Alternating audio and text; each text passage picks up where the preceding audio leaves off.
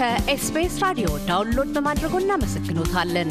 ሙሉ ፕሮግራሙን እንዴት ማድመጥ እንደሚችሉ ለመረዳት SBS dot com dot au slash Amharic ይጎብኙ። ከዶክተር ይርጋ ገላው ወልደየስ በከርተን ዩኒቨርሲቲ የሰብአዊ መብቶች ገዲብ መምህር ተመራማሪና ጸሐፊ ጋር ቀደም ብለን ባካሄድነው የቃለ ምልልስ ክፍላችን ኢትዮጵያዊ ብሔረተኝነት፣ የማንነት ፖለቲካና ብሔራዊ አንድነትን አንስተን ተናግረናል። ወደ ቀጣዩና የማጠቃለያ ክፍላችን ያመራ ነው። በጥናታዊ መጣጥፎ ውስጥ ካፒታሊዝም የተደራጀ ዝርፊያ ነው ብለዋል። በምዕራቡ ዓለም አተያይ ካፒታሊዝም ለሰው ልጅ ስልጣኔ ከፍተኛ አስተዋጽኦን ያበረከተ የመንግስት እጅ ረዝሞ እንዳይዘረጋ እንዲሰበሰብ የሚያደርግ ፈጠራን የሚያዳብር ሰዎችን ሰዎች ሀብት እንዲያፈሩና የተሻለ ህይወት እንዲኖሩ የሚያስችል ስርዓት እንደሆነ ይገለጣል። በሌላ በኩል ካፒታሊዝም ድህነትን አስፋፍቷል። በህብረተሰቡ መካከል የኑሮ ልዩነቶች ደረጃዎችን አራርቋል። ኢ አስፍኗል። የገበያ ፍትሐዊነቶችንም አጓድሏል። በአካባቢያዊ ተፈጥሮ ላይም በኢንዱስትሪ ስም ጉዳት አድርሷል በማለት እንዲሁ በብርቱ ትችቶችን የሚሰነዝሩ ወገኖች አሉ። እርሶን አተያይ ጨምረው እነዚህን የርዕዮተ ዓለማዊ አመላከቶች እንደምን ይገልጧቸዋል? ፍትሐዊ የሚሉት አማራጭ መንገድስ ምንድን ነው ብለን ጠይቀናል። ዶክተር ይርጋ እንዲህ ይመልሳሉ። በጣም ጥሩ ጥያቄ ነው። መጀመሪያ ላይ አማራጭ ላይ በምናይበት ጊዜ አማራጭ የሚለው ነገር አሁን እንደ ፎርሙላ ተቀምሮ ለእያንዳንዱ አገር የሚሰጥ አማራጭ አለ ብዬ አላስብም። እያንዳንዱ ሀገር የተለያየ አይነት የኢኮኖሚ ስርዓት ምልክት ያላቸው ቅይጦች የተቀላቀሉበት ነገር ግን ከተመሰረተበት ባህል እና የህዝቡ የኢኮኖሚ አኗኗር በዛ መሰረት ላይ የተገነባ የኢኮኖሚ ስርዓት ሊከተል ይችላል። ለምሳሌ አብዛኛው ህዝብ የሚተዳደረው ከብት በማርባት እርሻ የሚኖር ከሆነ ያ ህዝብ የሚኖረውን ህይወት ራሱን አሸንፎ ከራሱ በላይ ደግሞ አምርቶ ለውጭ ገበያ ሁሉ እንዲያቀርብ በሚያደርግ አኳኋን ግን ከራሱ መሰረት ጋር እንዲገነባ አድርጎ ወደ ላይ እንዲያድግ ማድረግ ይቻላል። በካፒታሊዝም ስናምን ግን እዛ ያለው ህዝብ ይህንን ማድረግ እንደማይችል አስቀድመን እናምንና ከውጭ የሚመጣን ካፒታል ብቻ የልማት ቁልፍ ነገር አድርገን ያን ህብረተሰብ ፋብሪካ ውስጥ ገብቶ ወዛደር ካልሆነ እንዳልሰለጠነ መሬት ላይ አርሶ ከበላ ግን ኋላ ቀር አድርገን እንድናስብ የሚያደርግ አስተሳሰብ ነው የካፒታሊዝም አስተሳሰብ እና ብዙዎቹን ካየናቸው የእሴት ጉዳዮች ናቸው። የሳይንስ ጉዳይ አይደለም። የስልጣኔ ጉዳይ አይደለም። የአመለካከት ነው አንዱ ትልቁ ችግር። አንድ ሰው ገበሬ ሆኖ እርሻ አርሶ ራሱን መመገብ ከቻለ ማምረት ከቻለ ለምንድን ነው ወዛደር ሆኖ በሰዓት ከአንድ መስሪያ ቤት ተቀጥሮ የመንግስት ሰራተኛ ሆኖ ከሚኖረው ኋላ ቀር ህይወት ያልሰለጠነ ህይወት እየኖረ ነው ተብሎ የሚጠራው ለምንድን ነው? የቅኝታችን ሁኔታ ነው እንጂ የእያንዳንዱ አማራጭ ብለን የምንወስደው ፎርሙላ የተቀመጠለት ቀመር ያለው ወጥ የሆነ የኢኮኖሚ ስርዓት ሊኖር አይችልም። በአንድ ወገን በአንድ እንግሊዛዊ የምጣኔ ሀብት ተመራማሪ የሆነ ግለሰብ ወይም አንቶኒ ጊደስ አማራጭነት ከሶሻሊስቱ ስርዓት መልካም የሚባሉትን ከምዕራቡም ዓለም ከካፒታሊዝም መልካም የሚባሉትን ሁለቱን ወስድን አንድ ላይ በማዋደድ ሶስተኛ መንገድ ብንከፍት ፍትሐዊ ወደሆነ ምጣኔ ሀብታዊ መንገድ እናመራ እንችላለን የሚል እሳቤ ይሰነዝራል። ይሄ እንዴት አዩታል? ልክ ነው።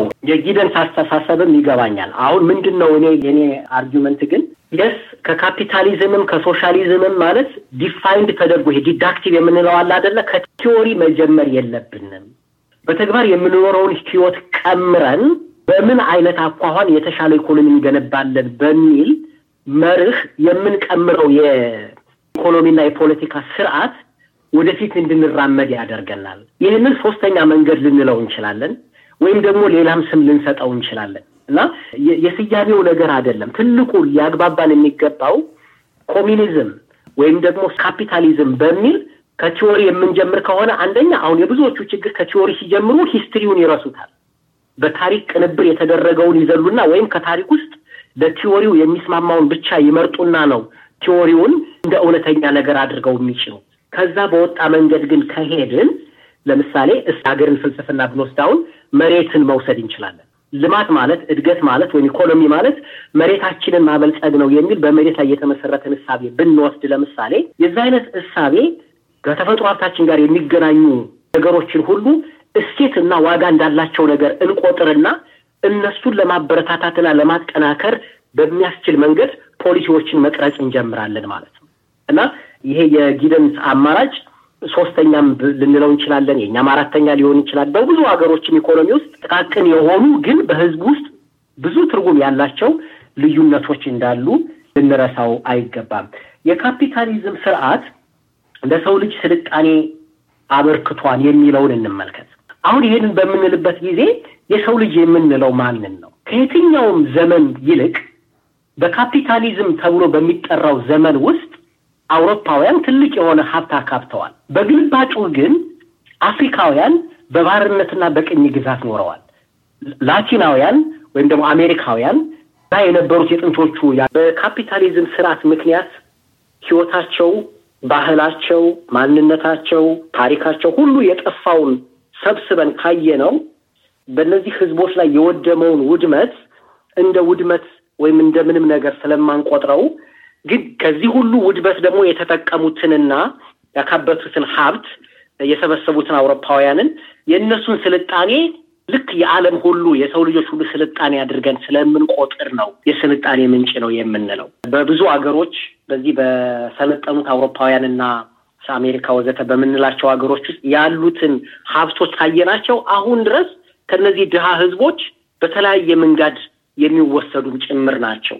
ስለዚህ ፈጠራም ራሱ ስልጣኔም ራሱ በተለያየ መንገድ ጭቆና የደረሰባቸው ሰዎችም ያበረከቱት ጭምር ነው። አሁን የአውስትራሊያ ስልጣኔ የአውስትራሊያ ነባር ህዝቦችም መሬታቸውን ሰጥተው ህይወታቸውን ገብረው ተገለው ማለት ነው በእነሱ ላይ የተመሰረተ መሆኑን መርሳት የለብንም እና በስልጣኔ ውስጥ የተጨቆኑ ህዝቦችም አስተዋጽኦ አለበት እና ስልጣኔም በጀርባው በኩል እንደዛ አይነት ጭቆና ነበረበት እና ከዛ አንጻር የካፒታሊዝም ስልጣኔ ጥቂቶችን ነው ሁል ጊዜ የሚያከብረው እንጂ ለብዙ ህዝብ የሚዳረስ ነገር አይኖረውም። ከተዳረሰና ካከፋፈለ የሀብት ክምችቱን ስለሚቀንሰው ማለት ነው እና በቅርብ ከተደረጉ ጥናቶች ብንመለከት ጥቂት ሀገሮች በዓለም ውስጥ ወደ አምስት ከሚቆጠሩት ሀገሮች ውስጥ ከፍተኛ የሆነ የገጠር ህዝብ ካለባቸው ህዝቦች ውስጥ አንዷ ኢትዮጵያ ነች።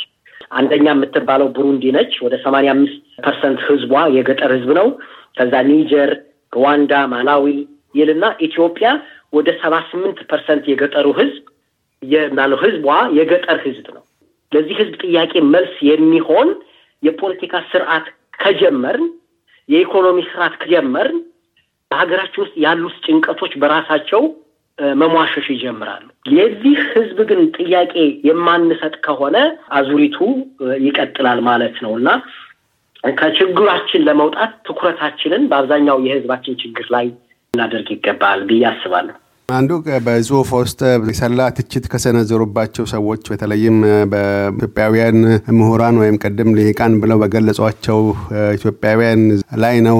ምሁር ወይም ልሂቅ የሚለው ቃለ ትርጓሜ በምን መልክ ነው የሚገለጸው? በእርሶ አተያይ ግለሰቦች የተለያዩ አተያዮች ያላቸው ወይም በእርሶ መሰረታዊ የሆነ በምዕራባዊም ሆነ በአገር በቀል ትርጓሜው ምንድን ነው? ከወቅታዊ ተጨባጭ ሁኔታ ወይም የዓለም ተጨባጭ ሁኔታ አኳያ ሁለት አይነት የምሁርነት ግንዛቤ አለ። አንደኛው በምዕራባውያን ውስጥ ያለው የምሁርነት ግንዛቤ በተቋማት የሚሰጥ ነው። አንድ ሰው ዩኒቨርሲቲ ውስጥ ገብቶ ወይም ደግሞ ትምህርት ቤት ውስጥ ገብቶ ከተማረ በኋላ በሚሰጠው ወረቀት አማካኝነት ምሁር ይባላል። ምክንያቱም ደግሞ የሚሰጠው እውቀት ወደ ገንዘብ ወይም ደግሞ ወደ አገልግሎት መቀየር ስላለበት በተቋሟ ውስጥ ገብቶ ማገልገል ስላለበት ወደ ሸቀጥ የሚቀየር አይነት እውቀትን በመያዝ ምሁር የሚባለው የዛ አይነት ሰው ነው ማለት ነው እና በምሁርነቱ ምክንያት ገንዘብ ይከፈለዋል። እውቀቱን በራሱ ደግሞ ዋጋ ያለው ተደርጎ ነው የሚወሰደው። ዋጋ ያለው ተደርጎ የሚወሰደው ከሌሎች እውቀቶች ስለሚበልጥ ሳይሆን ያለውን ስርዓት የሚያገልገል ከሌሎቹ እውቀቶች የተሻለ ስለሆነ ከነጋስ ሰው ይልቅ ስግብግብ ሰው ለካፒታሊዝም የበለጠ ይጠቅማል ወይም ያስተዋጽኦ ያደርጋል። ከደግ ሰው፣ ከትሁት ሰው፣ ለሌሎች ከሚያዝን ሰው ይልቅ ለግሉ ብቻ የሚጨነቅን ሰው ካፒታሊዝም ያበረታታል።